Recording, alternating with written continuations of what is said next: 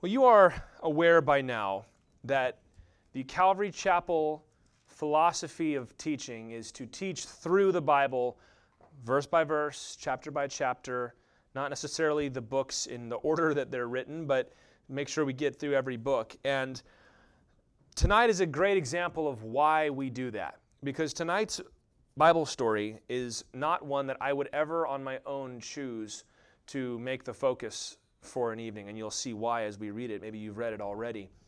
But, you know, it's, it's a gross story. It's very strange and uncomfortable to read. There's been a few of those in Genesis. I think this is probably the worst.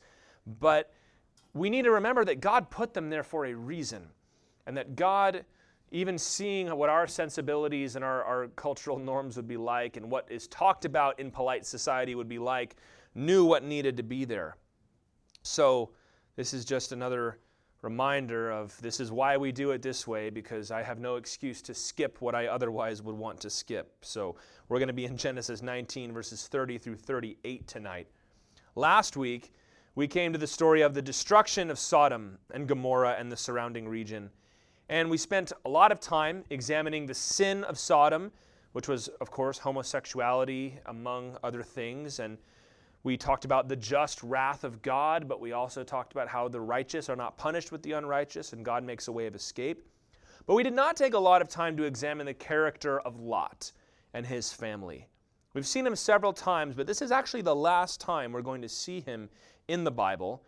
So, this is the appropriate place, I think, to take a look back on his life and see how, see what kind of lessons we could learn from it. Because while 2 Peter chapter 2 verse 7, which we'll read later, identifies Lot as a righteous man, he clearly was weak in his faith. And in contrast to the great successes of men like Moses and Abraham and David, he was a failure as a husband, as a father, even as a citizen of his chosen city. Hebrews chapter 11, I'm going to read this passage for you. This is a passage that the writer of Hebrews gave to describe Abraham and Sarah and others like them. It says, These all died in faith, not having received the things promised, but having seen them and greeted them from afar, and having acknowledged that they were strangers and exiles on the earth. For people who speak thus make it clear that they are seeking a homeland. If they had been thinking of that land from which they had gone out, they would have had opportunity to return. But as it is, they desire a better country, that is, a heavenly one. Therefore, God is not ashamed to be called their God, for he has prepared for them a city. That language is describing Abraham and Sarah and the like as exiles and sojourners looking for a city, waiting for the country that is a heavenly one that God is going to provide. But Lot failed where Abraham succeeded because he stopped viewing himself as an exile and a sojourner and instead sought to be part of the wicked world around him. This is key for us because you and I are also, as disciples of Jesus, called to be sojourners and exiles. This is not our home. We're waiting to go to our home. But in the meantime, we live here and Peter especially refers to this as the time of our sojourning, of our wandering, of living in a place that is not our home. And if we try to make this our home and assimilate to the ways of the world, we're not only setting ourselves up for a terrible struggle, as we're going to see Lot went through, but we also can bring those that we love along with us who may not be as up to the challenge as we are. We're going to see in this story that Lot himself was able to handle the temptations of Sodom, but his family was not. And they paid dearly for it. And before Lot left the city, you remember the angels told him in verse 12, they asked, Have you anyone else here? He says, Okay, we're going to leave. Who are you taking with you? Who have you brought to righteousness, to the worship of the true and living God? And of course, he could bring no one with him except his wife and his two daughters. And that's the question that we all have to answer. We're sojourners, we're exiles. And one day we're going home, but the question we've got to ask is who are you taking with you? Because your life is not just for you, it's for those around you. And God has strategically placed each one of us in the city and in the town and the neighborhood and the family that we are in in order to be salt and light. And when the Lord comes to say, hey, these are those that are coming with me. So let's look at this story. And this is the, the story of Lot's great failure and we'll uh, look back on his life in general, but in this story specifically. Verse 30. Now Lot went up out of Zoar and lived in the hills with his two daughters, for he was afraid to live in Zoar. So he lived in a cave with his two daughters. And the firstborn said to the younger, Our father is old, and there is not a man on earth to come in to us after the manner of all the earth. Come, let us make our father drink wine, and we will lie with him, that we may preserve offspring from our father. So they made their father drink wine that night, and the firstborn went in and lay with her father. He did not know when she lay down or when she arose. The next day the firstborn said to the younger, Behold, I lay last night with my father. Let us make him drink wine tonight also. Then you go in and lie with him, that we may preserve offspring from our father. So they made their father drink wine that night also. And the younger arose and lay with him, and he did not know when she lay down or when she arose. Thus both the daughters of Lot became pregnant by their father. The firstborn bore a son and called his name Moab. He is the father of the Moabites to this day. The younger also bore a son and called his name Ben-Ammi. He is the father of the Ammonites to this day. Now, this is perhaps the most disturbing story we have in the Bible, the most sordid and uncomfortable. When Lot's two daughters abused him in his sleep and bore incestuous children. And you can see how the writer structured this, how he gives every detail in full twice, to the point by the time you're done reading it, you go, okay, I get it, stop. He's trying to impress upon you how horrible this was. Lot left the city of Zoar. Do you remember he was told, flee to the hills? And he told the angels, We can't go to the hills. I, I, am too old. I can't make it. Can I instead go to this little city, this little insignificant city? And that's what the name Zoar means little or insignificant. And God said, Fine, I was planning to destroy that city, but I'll spare it for your sake. But when all of the valley, all of the Jordan Valley went up in smoke, fire, and brimstone, Lot seems fled. He was afraid to stay in Zoar. And rightly so, because look what had happened to the other cities and Zoar was originally on that list. So it's a lack of faith, but it's the attitude he should have had earlier. And he goes to live in the hills, live in a cave. He's not like Abraham, he's not used to living as a sojourner, living in tents. He's accustomed to living in the city. And while we might all have descended from pioneers and ancestors who knew how to handle themselves in the woods, if we had to go out and fend for ourselves in the hills, we might have a hard time of it too. And they've got to live every day looking down on this apocalyptic ruin of the Jordan Valley. It said that when Abraham looked, remember that the smoke was going up like smoke from a furnace. So every day they get up and they see all of this. And they've got to look at everyone they had known, the places they had lived, and they're probably afraid to leave those hills. His wife is gone. She was made into a pillar of salt. You remember that? The sons in law are gone. They didn't come with them. And I get the feeling that a long time passed when these two women hatched this plan. This is not the kind of thing that, that would be done quickly, you understand. This is the kind of thing that would be done out of desperation. But it is a very Sodom like, very wicked plan. This is the kind of thing two women who had grown up in Sodom would do. It's not clear why they believed there was no man left to marry them and to give them children. It's possible, some have speculated, I don't think this is likely, but it is possible, that they thought everyone had died. And they, they figured, well, is there anybody left? Because the whole valley had gone up in smoke, remember. It could be that they thought, who's going to want us? We came out of Sodom. We came out of the city that was destroyed, and, and it's a byword now. Why is anybody going to want us? Maybe Lot was just too scared to leave the cave. Maybe Lot, with his fatherly authority, was like, We're not leaving, we're not going anywhere. And he was paralyzed by fear. And so they began to realize that time is running out. But the older daughter, her name is not given, decides that in order to preserve their father's line and gain children for themselves, noble goals, it's noble to want children. It's noble to want to preserve your family name and honor your father, especially in that culture. But in order to achieve those noble goals, they're going to do a very ignoble thing, very similar to Abram and Sarah, remember, with Hagar and Ishmael. They're going to try to accomplish a good goal by doing a very wicked thing. And they essentially date rape their father twice in a row. You can see echoes of Noah's sin here, whereas wine, once again, getting somebody in trouble. And he's so drunk that he doesn't even realize his own daughters are coming in and violating him. And they bear children. And their offspring will figure largely in the biblical narrative. If you know your Bible, you know the name Moab and Ammon comes up quite a bit. Ruth was a Moabite woman. The Ammonites figure a lot in the Pentateuch, especially.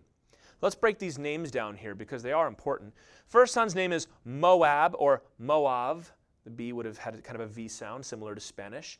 And that name means from father. It's a fitting name, isn't it? And Ben Ami means son of my people, or more specifically here, probably my kinsman. So even in those names, you can see the, the reference to their conception, which is how names were given back then. They didn't just pick a nice name, they very often had significance like this. Now, the Moabites are going to settle along the Dead Sea. Both of these tribes will eventually. The Moabites will settle on the eastern shore to the south. The Ammonites will settle on the eastern shore of the Dead Sea to the north. And they're both going to become great nations. You can see how even Lot, even though he wasn't supposed to have come with Abraham, because of his connection to Abraham, he was also blessed. And we will read, not tonight, but in other passages in the Bible, that out of his mercy, God blessed these two nations because we see this a lot. Same thing with Ishmael. Wasn't that kid's fault about how he, he came about, and God is merciful. But these nations are going to become thorns in the flesh of the nation of Israel. Very infrequently is Israel going to have a good relationship with Moab and Ammon until eventually God is going to declare judgment against them and he's going to wipe them out, and we don't have any knowledge of these nations to this day. The first time we, we see the major trouble is in the, the story when they're coming back from the land of Egypt to go into the promised land, and Moab and Ammon, especially Ammon, refused to give them any water, to give them any food as they were traveling through their land. There were some skirmishes that they were fought. And Deuteronomy 23, the Lord said, No Moabite and no Ammonite will be permitted to enter the assembly of the Lord. That is, anybody from any nation could come into the court of the Gentiles at the temple and worship. Not if you're from Moab, not if you're from Ammon, which is, well, sidebar here, why the story of Ruth is so significant, because she was a Moabite, but she was placed into the line of Jesus Christ himself, the line of David. Isn't that something? We're not going to spend much more time on that, but it is fascinating to see the grace of God at work. But these were not friends to the nation of Israel, unless maybe they were, they were what you might call allies of opportunity. When Israel and Judah were the big powers in the area, well, of course, they wanted to play up their relationship and were friends, right? But then when Judah and when Israel, the northern and southern kingdoms, were destroyed, Moab and Ammon allied themselves with their enemies. And in Zephaniah chapter 2, this is when God makes one of his major declarations against Moab and Ammon. And as I read this passage, listen to the, the comparison that God uses to describe them, okay?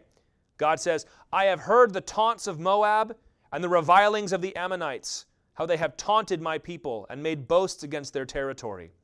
Therefore, as I live, declares the Lord of hosts, the God of Israel, Moab shall become like Sodom, and the Ammonites like Gomorrah, a land possessed by nettles and salt pits, and a waste forever. The remnant of my people shall plunder them, and the survivors of my nation shall possess them. This shall be their lot in return for their pride because they taunted and boasted against the people of the Lord of hosts. Moab shall become like Sodom, and the Ammonites like Gomorrah.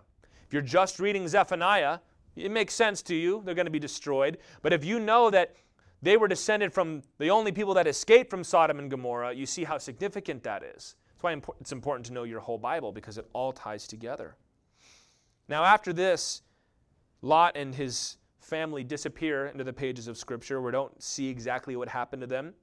Seems very likely to me that they reconnected with Abraham at some point because the Israelites did know that they were related to the Moabites and the Ammonites, and they knew that as well. So it seems likely that Lot came back to Abraham, and I wish that the Lord had given us a glimpse of what that reunion was like, but it's not given, so I can't really say anything else about it. But that's the end of the story of Lot. He came with Abraham from the land of Ur to Haran, then he came with him from Haran to the promised land. Should not have come. God told Abraham, remember, leave your family. He brought Lot with him.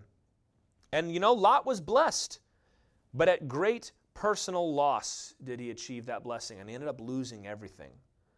And as I've already mentioned, Lot is a figure of warning for you and for me, because we too are living in a world that does not honor God and makes a virtue out of sin, just as Lot was.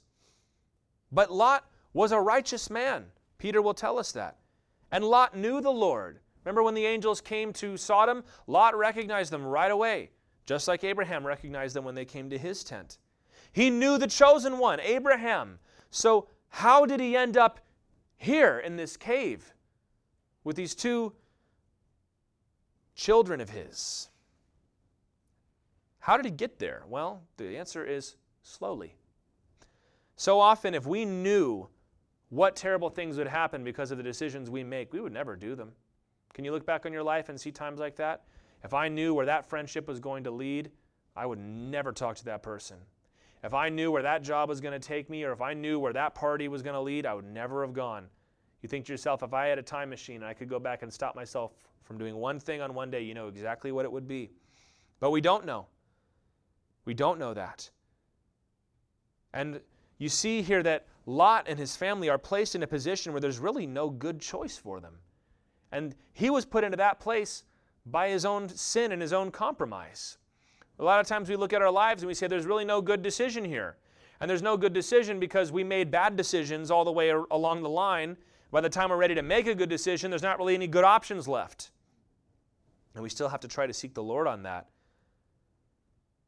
But Lot's life is like many others. It did not start out with a tragic story, but it was a slow slide towards compromise that pinned him down. And we only get little glimpses of Lot throughout these stories. And I think the descriptions that we get of Lot and how he was related to the city of Sodom provide a very interesting picture of how we can slide away from the Lord and towards unrighteousness. So let's look at this. There's five steps that we see here.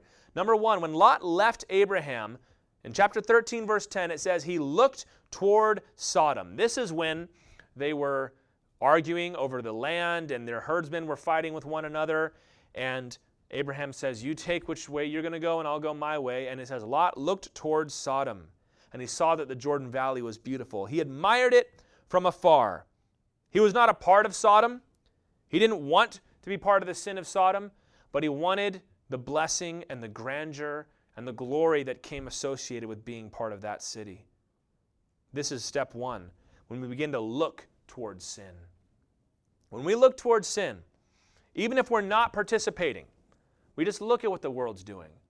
And we begin to not just see it, but maybe linger a little longer, look a little longer. We're not participating in it, and we would never participate in it, but we grow dissatisfied with what God has provided. You take just a, a second or third glance at that woman that is not your wife, and you would never, you would never break your vow to your wife, but you just look. You're just admiring. And we can start to feel as though God is cheating us. Similar to how Eve was deceived by the serpent and ate the fruit. But we ask ourselves, God told them, don't go and eat from the tree of the knowledge of good and evil. In the very next story, where do we see Eve? Standing under the tree of the knowledge of good and evil. It's like, what are you doing there? What are you looking for? So look at your life and ask yourself this is step one. Where are you admiring sin from afar? What attitudes or behaviors are you looking at and going, I wouldn't, but kind of would be nice if I could? You got to check your fantasies in your head. And this doesn't just mean sexual fantasies. What attitudes do you know you shouldn't have? And you look at them and you go, man, I would, I would love to act that way. It would be nice just to let that anger go every once in a while. Let me give you an example. Guys love movies with big tough guys in them, right? We love movies where there's, there's war and there's a just cause, but you know, we also love the, those mafia movies and we look at those guys that are completely unfettered to any idea of right and wrong. And when they have a problem, they don't have to worry about what's, you know, what's the HOA going to say or anything like that. They just walk out with a gun and pow, they take care of it. Now, we would, we would never do that. But it's just nice to think about, oh man, what if I could? If I could, you know where I would go? You know who I'd talk to? You know, ladies, I'll, I'll, I'll, throw it your way now, ladies. You maybe look at somebody, a, a friend of yours, a celebrity or an actress or whatever, and you think, now, I would never act that way or dress that way. But you know what? Sometimes I think the way that God's asked me to live is just kind of limiting. And I, I, feel like I could, I could get ahead more if I was able to do that. And of course, we'd never do it, but we're looking towards Sodom and we're admiring it and we're thinking, man, there's something there. It's too bad I'm over here. Second thing we see in chapter 13, verse 12, just two verses later, he didn't just look. It says that Lot moved towards Sodom. He moved near Sodom. The old translations say he pitched his tent towards Sodom. He's not living there, but he's got real close. He moved away from the company of godly men and he went close. He pitched his tent towards Sodom. This is the middle ground. This is where it's really dangerous. We're not engaging in the sin of the world, but we're no longer actively pursuing God. We just want to watch. We don't want to look, we want to watch. You know the difference between looking and watching, don't you? What a foolish way to deceive ourselves. We insist, listen, I, am not going to be affected by these things. I'm going to soak myself in the world's culture and music and images and way of speaking and way of dressing, but it's not going to affect my spirit. I just want to be close. I just want to watch. I know that I shouldn't act that way online, but I want to be able to watch the back and forth, you know? I want to be in it. I want to be part of it. I want to think about how I would if I could. You move near. You start distancing yourself from the church and God's word and prayer because those things just start to feel so stifling and limiting. And over there is the glittering city of Sodom, and you're like, that's what I want, man. I know God says I shouldn't be greedy, so I shouldn't you know, be chasing after money at the expense of everything else. But you know what I'm going to do? I'm just, I'm just going to read all the books of all those guys. I'm going to watch all the movies and, and talk to my friends that are off in that world making all the money. I'm not going to do it, but I'm, I'm just right in there. Well, the next thing we see in chapter 14, verse 12 Lot dwelt in Sodom. He's living there now. He's not just living on the outside with his tent pitched, he's living in the city of Sodom. He's sharing in its blessing. He's also sharing in its curse because when Sodom is attacked and the people are carried away, Lot's with him. And who's got to go in to rescue him? But Abraham, of course. He tried to be part of the city without participating in its sin. But now he is subject to the same ups and downs as the city of Sodom. Many Christians do this too. We participate in everything the world does. Like Daniel, we taste all the king's delicacies. We don't keep ourselves from anything, but we still think we can abstain from the sinful parts. I'm going to do everything the world does, I'm just not going to sin. That's foolish, isn't it? When you tie your fate to the world around you, you start to resent that conscience in the back of your mind calling you back to walk with the Lord. You start to resent your Christian friends that every now and then are like, What are you? That's a bad idea, man. And you've got all your arguments lined up about why it's okay for me to go to this place, why it's okay for me to talk to these people, why it's okay for me to do X, Y, or Z. I'm not sinning. The Bible doesn't call that a sin. You're like, yeah, I know, man, but you're changing and I can see it happening. Well, who are you to judge me anyway? And you no longer feel comfortable in the presence of Christians anymore. And you start to see, you know what? These are my people. Not, not the people up there at the terebinth trees of Mamre worshiping the Lord. Uh, that, yeah, that's important, and uh, yeah, I know I, I should be back there, but this, there's just so many other things going on. And everything that goes up and down in the world is how you go too. And at the beginning of chapter 19, verse 1, we saw Lot sitting in the gate of Sodom. We talked about this. This very likely means that Lot had some authority or at least he was heavily involved and respected. Sitting in the gate of the city, that, that's where disputes were handled. That's where legal matters were taken care of. That's where the elders of the city gathered to talk things over and to discipline and to raise up the young men of the city. And there's Lot. We go from being part of the world system to even trying to direct and engage in it. You're no longer just in with the guys at work. Now you're part of what they, what they do. You're not just watching them, you're with them. They're asking your advice. You're making decisions. You're the one driving the boat. We have ceased to identify whatever with the sojourners of this world. Lot was not a sojourner, Lot was a citizen. Not only that, he was a councilman, he was a leader. He wasn't just looking at Sodom from afar, now he's even involved in the, in the judgment in Sodom. And we can claim, well, I'm here to try to do good. If I'm involved in this, this shady deal, then I can try to make sure everything stays on track. Ooh, isn't that a isn't that a terrible thing that we can trick ourselves into believing? Yeah, I know that this is these are some bad people, but I'll be able to influence them. They won't influence me. That's a that's a foolish thing to say. By our very participation, we are validating the evil practices around us. And in the end, verse 16 of this chapter, Lot was hesitant to leave Sodom. He was reluctant to leave Sodom. Judgment was coming. Two angels showed up and said, This city is going to get blasted with fire and brimstone from heaven. Get out. But we see in verse 16 that when the day broke, Lot lingered in the city. He was hesitant to go. Some Christians would be more upset at the loss of their money or their prestige or their pleasure if God judged the world than they are now at the wicked around them and the things they're doing. Say, Jesus, don't come back today. I'm just starting to make money. Jesus, don't come back today. Things are going well for me now.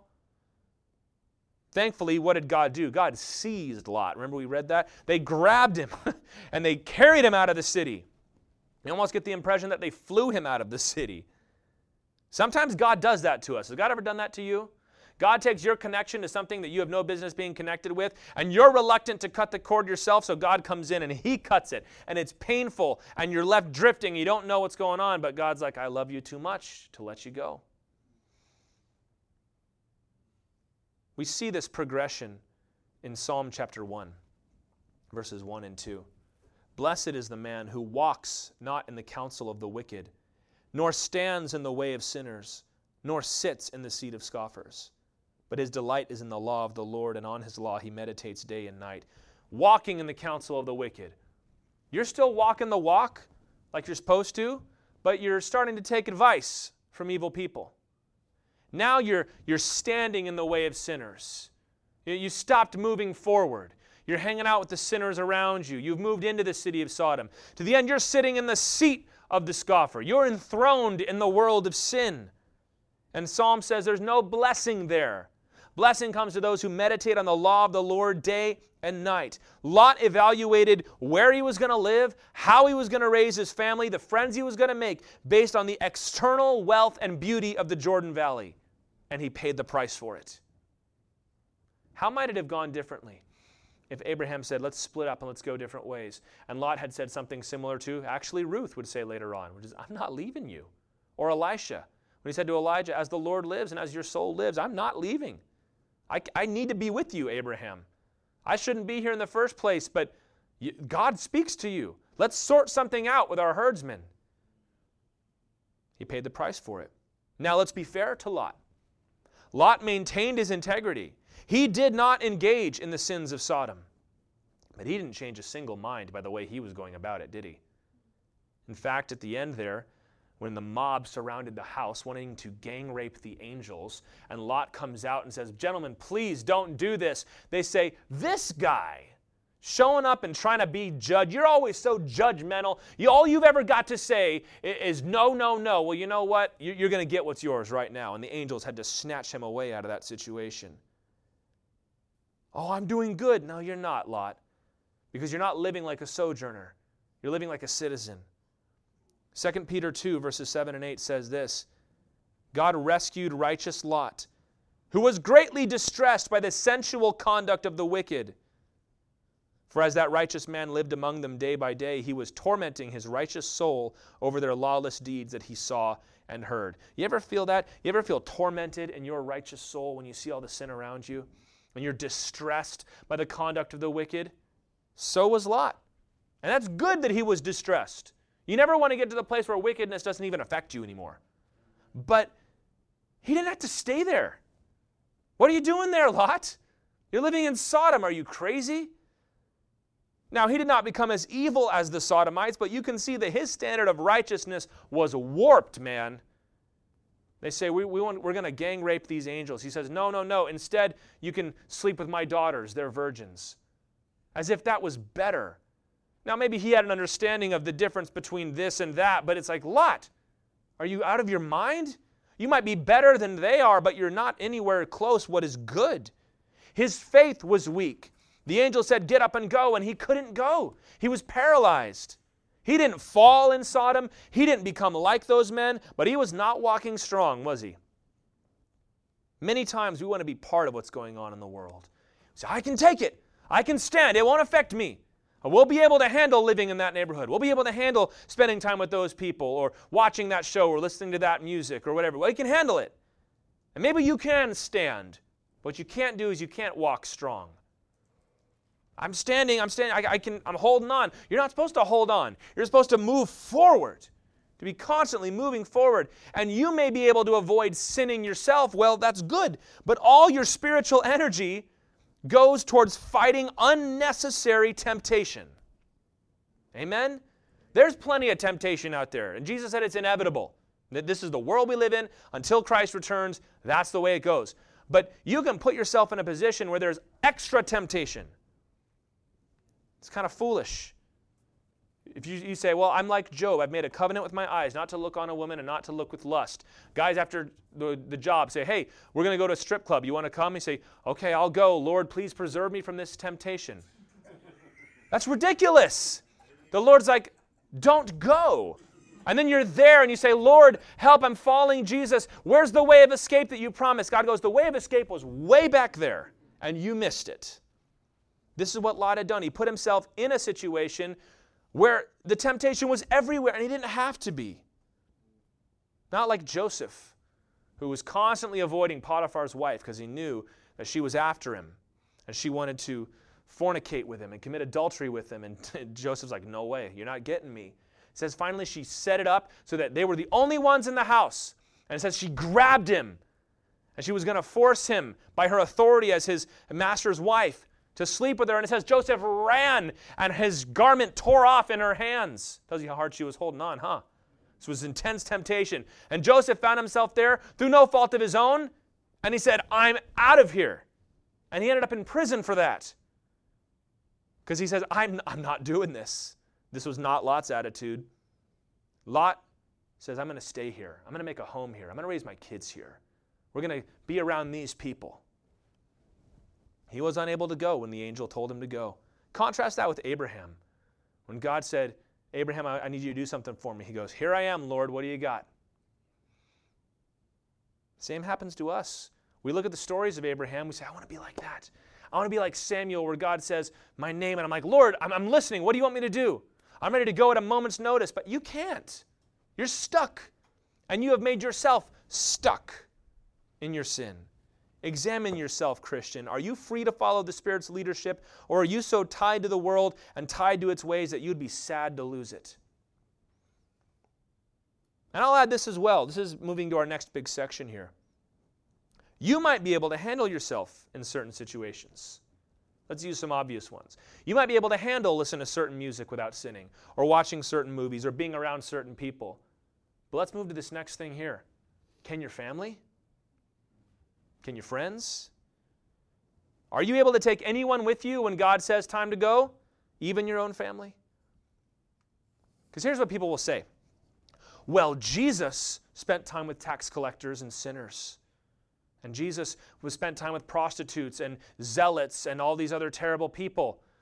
Jesus was not out for a good time with these guys.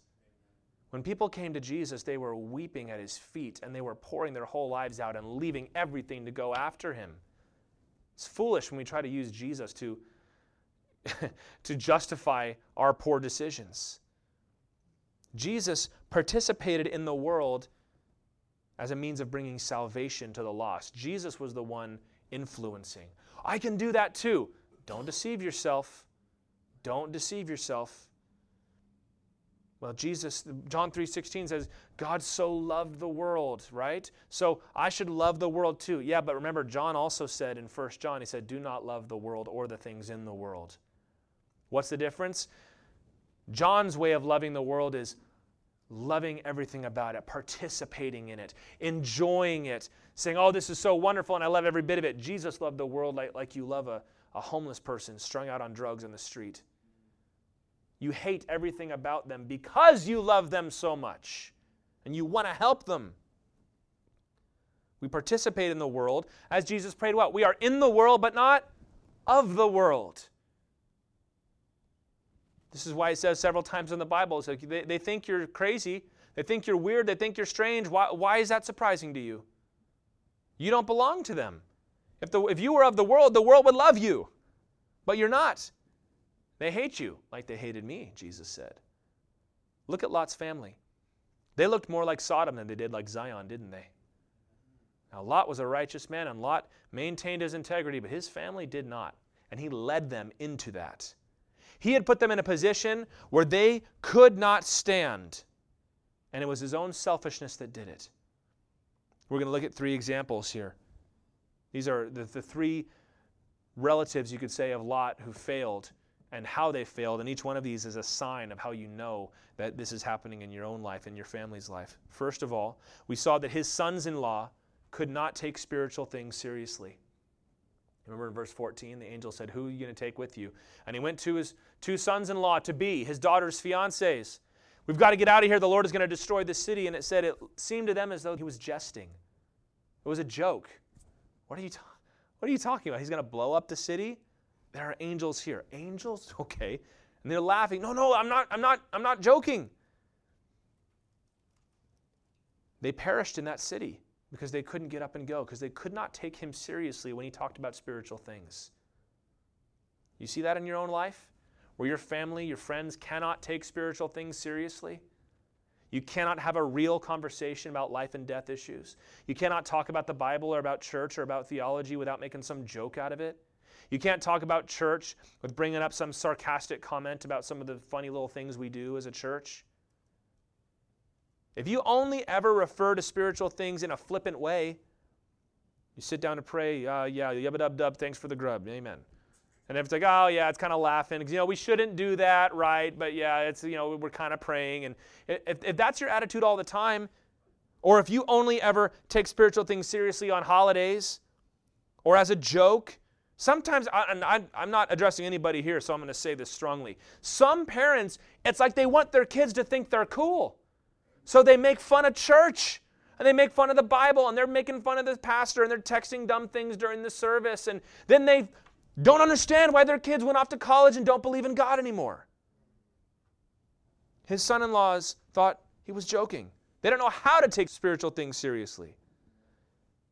So many people, and I've seen this a thousand times. I did high school youth ministry, so I knew kids right at that crucial age they think they're going to neglect spiritual things in their lives, never bring them into their house, never insist that their kids participate in spiritual disciplines, drop them off at church and then go off and shop or go to the movies. Seen all that? And then their kids walk away from the Lord. And then they come to me and they're brokenhearted, and I understand why they're brokenhearted, but at the same time, it's like, I, you led them to this. You taught them this was something that didn't need to be taken seriously. You held up examples in their lives of people that abandoned the faith. You talked with like bragging to them about all the days before you got saved and all the stuff I did before I became a Christian. That's when that's were my glory days. We've got to take spiritual things seriously. How many times in the New Testament does it tell the young men, especially, to be sober minded? You've got to be able to take things seriously. Not everything is a big joke. Somebody who takes everything as a big joke is usually somebody that is very insecure in their life and in the truth of what the Word says. Which is why when we come here, we have fun, but we take things very seriously. Second thing we see Lot's wife was in love with the city and its ways. Verse 26, they were fleeing from Sodom, and she turned around and said she became a pillar of salt. And I believe what that is saying is that she was destroyed by the fire and brimstone that fell from heaven. No matter what that means, at the very least, we understand that God judged her for that. She was supposed to run and not look back, and instead she stands there watching. I had the, the impression that she stood there gaping and weeping and crying and mourning over the city when they were supposed to be moving. She resented the judgment of Sodom. She didn't realize that this was right. She saw no justice in the justice of God. She mourned the loss of all the things that she was losing. Do you lead those that you love to delight in the things of God? And do you teach them to hold the world at a distance? It's okay to enjoy these things, but remember, this is over here and the things of God are here. Or do we spare ourselves no pleasure in our lives? There's not a thing the world offers us that we say no to. I'm not talking about sinful things, I'm just talking about neutral things. Everything the world has to offer, we want it. We stuff ourselves with the pop culture. We stuff ourselves with the way the world dresses and talks and acts and the, the way that they interact with one another. And the things of God are just sort of a, a, tacked on thing. Yeah, okay, yeah, that's important too, but you know, th- that's not really what's important to our life right now. This is like the, the seed that fell among thorns and the cares of the world choked it out. Yes, we know we're supposed to read our Bibles, but these are my favorite books, and these always get first place. Yeah, I know we're supposed to be praying and fasting, but you know what? I, I just, what, what's the point? I mean, God knows, right? Oh, and we, we make big jokes out of it again, right? Oh, I know I'm, I'm so bad for doing this and eating this way and talking this way. And don't be surprised when the loyalty of your wife or your kids or your parents or your friends starts to slip. Well, what's going on? Why are they walking away from the Lord? Because we are to be different as Christians. Strangers, the Bible calls us, weirdos. They used to call the folks back in the, the 70s the Jesus freaks. Like, what is with you freaks about Jesus? I go to church, but you guys are nuts. That's what Jesus has called us to be. And if we can't accept that in the day to day, it won't matter in the big picture. So many Christians think when the persecution comes, I'm going to be ready. But they don't deny themselves anything every day of their lives. And they don't separate themselves from the world one little bit. Don't be deceived. If you love the world and you teach your family, especially your kids, to love the world, and you permit your wife and your family to love the world and everything about it, and steep themselves in its culture and its philosophy and its thought, we can't be surprised when it's time to get up and go and they can't. And thirdly, we see that his daughters acted in their flesh and not according to faith. In the story today, all of the story of Abraham has been God providing a child for somebody who had no hope of getting a child. And Abraham and Sarah made their mistakes along the way, but they still maintained faith that God was going to do this for them. This is thinking with your flesh. The spiritual does not get involved in our thinking one little bit. We don't think, let's pray. We don't think, let's fast. We don't think, let's go back to Abraham and ask him. We say, well, we've got to do what we've got to do. And you end up in a very carnal, carnal means fleshly. You're thinking with your body and not with your spirit. They thought like Sodomites, didn't they? This is a very Sodom like thing that they did. Have you taught your family and your friends the stories of how God has provided for you and loved you? Have you shown them how God has received your faith and blessed you? I wonder if Lot had told them the story of how God had called Abraham out, and that's why they were there in the first place, and how God has preserved and blessed Abraham. Of course, he was so separated from Abraham, he probably didn't even know how things were going at this point. Or do we indulge, again, in every fleshly appetite and we mock people who trust God? And we're so self reliant and we can do it ourselves. And those people that go to church and pray, yeah, I believe that God answers prayer, but you've got to do it yourself, man. It's like, well, hold on a minute. What are we teaching our family and our kids to do? Your old stories of how God has preserved you will be life saving for your family. Don't be embarrassed by them. And let me go ahead and say this too. Again, I was a high school pastor for seven years.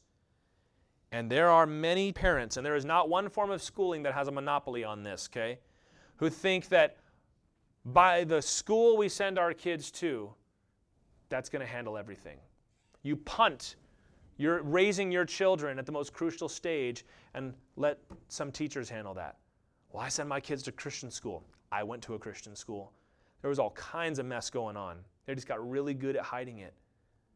Well, I'm going to homeschool my kids. I had a kid in my youth group who was homeschooled, the son of a pastor of another church, who was dealing drugs out of his basement and was high almost all the time, and his parents had no idea. We don't understand. Because you know what they did? They said, we're going to homeschool. Set it and forget it, right? As long as we're homeschooled, it's okay. No, it's not okay. You can't abdicate your responsibility for your kids. Meanwhile, some of the kids that were in those terrible, awful public schools were the ones that were strong and walking with Jesus. So the point there is it doesn't really matter which track you pick. You can't give up and say, well, I've already picked my, my side, so I don't have to worry about it. Don't be embarrassed to teach your kids to walk away from the world. They got to learn it sometime. Don't let them learn the world's ways. Look at how your kids are thinking and your, your family, how they're thinking, your friends. How do they think when they're trying to face a problem? What is, what is the language that they use? And if it's not the language, so to speak, of Zion, if they're not thinking with faith, we've got to correct that and think wait a minute, where are they learning this? Because they're not learning it from Jesus. 2 Corinthians 6, verses 16 through 18 says, What agreement has the temple of God with idols? For we are the temple of the living God. As God said, I'll make my dwelling among them and walk among them, and I'll be their God, and they shall be my people. Therefore, go out from their midst and be separate from them, says the Lord, and touch no unclean thing. Then I will welcome you and be a father to you, and you'll be like sons and daughters to me, says the Lord Almighty. Separation. Why have we started mocking that in the church? We're talking about it as if it's a bad thing. Well, we want to be so separate from the world? Yes, we do. Well, the world's going to think that we're crazy. Yeah. Paul called that the offense of the cross. And he said in one place, God forbid I should remove the offense of the cross. Think again about Daniel. Daniel chapter 1, verse 8 says that Daniel purposed in his heart he would not defile himself. He was brought out of Jerusalem with Hananiah, Mishael, Azariah, raised up to be eunuchs in the king's court. It is entirely possible, by the way, that Daniel and his friends were actually castrated for that role. And what they're going to do is they're going to raise them up to think like Babylonians, dress like Babylonians, eat like Babylonians. And they picked kids that were of the royal line so that they could turn around to the Jews and say, Here, here are your princes. But they look just like us, they think just like us, they act just like us. Was a political strategy. But Daniel purposed in his heart, Not me. I'm not eating the king's delicacies. And he did it. And he was the one that was blessed for it. It's possible to do it because you have God's power. The Spirit dwells within you. You have God's word that shows you and tells you what is good. You've got God's church. Now, y'all are here. I'm preaching to the choir. I get it, right? But the church is here to provide that, that influence and that community that we need. I'm afraid that we have been so embarrassed of being outside of the mainstream of culture that we've raised a generation that doesn't see the point of being separate at all. And instead, we spend our time making fun of the church, making fun of how weird we are, making fun of how we don't know all the latest songs and things. And it's like, yeah, but have you heard that song? Why should I know that? Why would I teach my kids that? The church who doesn't dress like the world or doesn't act like the world, doesn't speak like the world. It's like you realize that a lot of those things are, are done in order to maintain a separation that we're supposed to have. We refuse to defile ourselves. I know a family, and this is a true story, one of my best friends growing up. And they had been saved out of the 80s heavy metal rock and roll lifestyle. And they had been saved, they were believers. But they, they were always talking about that stuff still. They still kind of dressed that way. They still listened to the music. They, they had a son who was very talented on guitar, so they were encouraging him to play all this stuff. And they thought it was kind of cool that they had this rebellious kid. And they started to see their son was getting into all the same stuff that they had been into and was drifting away from them. And they were losing their kid. And one day they found out he was starting to get into drugs and all this stuff. And this is a true story. They came to my father for counseling about what to do. And again, it was another one of those, the exit was way back there, people, not right now. But he said, Listen, guys, I'm going to tell you. And as, as strange as it might sound, doesn't sound very spiritual. He said, The music you listen to and the way you dress and the way you talk has got to change because they're influencing your son. No, it's not. That's not it. He goes, Yes, it is. And they're like, no, just we really just want to talk about this issue. It's like it's not just that issue because this issue springs from all this stuff, and they go back and forth. And it got to the point where he said, "All right, listen, guys, I know we disagree, but let me just ask you this question: If you knew for certain that the way you live and your whole vibe was contributing to your son's degenerate life, would you be willing to change?" No. They said no. Because why? Because the Bible doesn't say that it's wrong for us to wear black all the time. The Bible doesn't say that it's wrong for us to listen to those kind of music. So we're not sinning, therefore we shouldn't have to change. They completely missed that even though what they're doing was not technically sinful, they were allowing their son to be influenced and led away. And they ended up losing that kid. Terrible, horrible story. I know another family, same kind of thing. Their kid was disrespectful, but he skateboarded and he played guitar and but he just had a bad attitude no one really liked him he, but all the girls chased him and the, the family had they, they were not so cool growing up, you know what I mean? But they, and they loved the fact that they had a kid. Oh man, this is what we always wished we were. And they never restrained their son. They never restrained his bad attitude. They never restrained his girlfriends. They never told him, no, you can't listen to that. They never told him, don't talk that way, don't dress that way. That boy ended up committing suicide later. Now, is that their fault? I'm not saying that. What I'm saying is they had plenty of opportunities to restrain and change the way they were living for their own children's sake. But there are sometimes we, not they, we get so proud and tied up in who we are and what we do and what we watch and what we listen to, stupid stuff, that it wrecks the lives of those around us. But because we don't have a Bible verse that says, Thou shalt not do X, Y, and Z, we feel justified in doing it. We cannot be flippant with spiritual things and then expect everybody to be able to be serious when it's a serious situation. You can't look with longing upon the world and live in the world and delight yourself in all the things the world does and then expect that you're ready to go when God says to go. You've got to take the time to be serious in your walk with Christ. Discipline yourself spiritually. Where do we lose this? The Christians pray. That's just what we do. We read our Bibles. We fast sometimes. We go to church. We raise kids. We don't swear. We don't dress immodestly. We don't watch and listen to those things that are going to take our thoughts away from the Lord. We're always desiring to grow in holiness. We view ministry and missions as noble things to pursue. Where do we lose that? The world doesn't do those things, but we were saved out of that. We don't want to look like Sodom, even if we must live in Sodom for a time. In Paul's day, we don't want to look like Rome, even though we lived in Rome. In our day, we don't want to look like America. We want to look like heaven. Because what happened to Lot is Lot was so intent on being part of the world, he lost his family and he ended up having these monuments to his own failure. Even though he himself had not committed the sin, he was left in a place where it was too late. Whether you wanted to or not, you've now got these horrible relationships with these, these children that are your sons, but they're your sons by your daughters. Not a nice story. And that concludes the Sodom cycle, as it's called. And I want you to finish by, by looking at the differences here. We started out this, this cycle, as we called it, with the three angels, or the two angels and the Lord, coming to visit Abraham and Sarah in their tent. It was the heat of the day. There was laughter when Sarah was laughing, and they were saying, You're going to have a child, and breaking bread with the Lord. And then there was that moment of intercession, and then they went down to Sodom, and it got dark, and the fire and the brimstone fell from heaven, ending with this horrible perversion of the blessing of a child.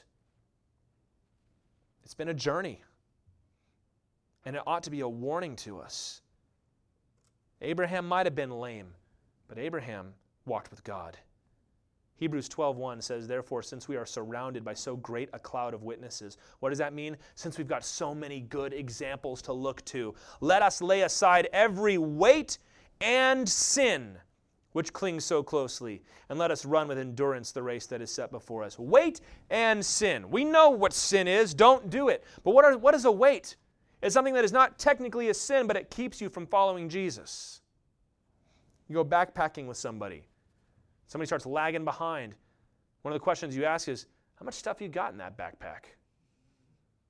Well, I thought I would need these things. Now it turns out you don't. They're just slowing you down. You might not be able to go as far or climb as high as you'd like because you've got so many weights. For Lot, was it a sin to live in Sodom? No, but it was a weight. And he lost his family for that. You too are a sojourner, an exile. But if you allowed yourself to become a citizen, let me tell you something. I love my country. I love being an American. I, I love the history. I, I study it. I read about it. You know, my heart gets real big when I see the flag and all that stuff. But there's a difference between loving your country and forgetting heaven. The Lord told the children of Israel when they were in exile through Jeremiah, He said, Seek the welfare of the city to which you've been exiled. We want to do that. But at the same time, this is not our home. Where are you in your life? Are you looking with longing on Sodom?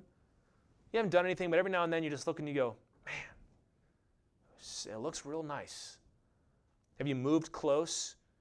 You're just you're, you're surrounding yourself with these things, even though you're not there, not doing anything, but you're surrounding yourself with it and thinking about it all the time. Maybe you've moved in and you're living in it. Maybe you're sitting in the gate. You're part of it, man. And you're trying your best to keep the sin at bay. But the Lord says to flee those things. Or you might get to the place where you're like Lot and you can't flee. If you cannot do it for yourselves, then do it for your families, your friends, your neighborhoods. We talked about these issues of gender and sex last week. There's a big issue that where the way the Lord has taught us is so different from the wickedness that the world is into right now. Don't leave those things for the world to instruct us. Like Joshua said, I don't know what the rest of y'all are going to do, but as for me and my house, we're going to serve the Lord. And Joshua had to have that determination because the rest of those people were not going to serve the Lord. Each one of us has to make a determination of what we're going to do. And you know what? Each one of us is probably going to come up with it looking a little bit differently.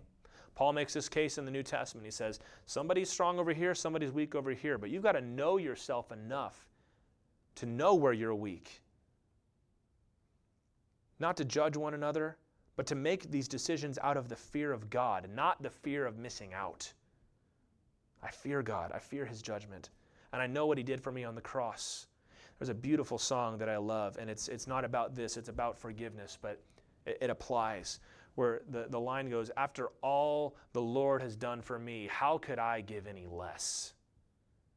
When you think of how God sent his only son, he became a man to die on the cross and bleed out and suffocate for you on that cross. And then he rose from the dead and said, I've given you a new life, and we're going to go back and we're going to wrap ourselves in the trapping of the world. We're not going to come out of the grave. We're just going to play around in it and still wear the grave clothes because we like the way they look. We're always going to be strangers in this world. That's the thing. The Sodomites knew Lot was different. Even though he'd been living there and sitting in the gates, the minute he pushes back, they're like, I knew this guy. I knew this guy was not one of us. The world knows it. Why do we try to do like a worse version of the world and its thing instead of just leaning into what Jesus has given us? We want to hold up righteousness high. We want to work until the Lord comes, because as Jesus said, the night is coming when no one can work. So that when He comes to snatch us away and He says, You got anybody to bring with you? We say, Oh, yeah.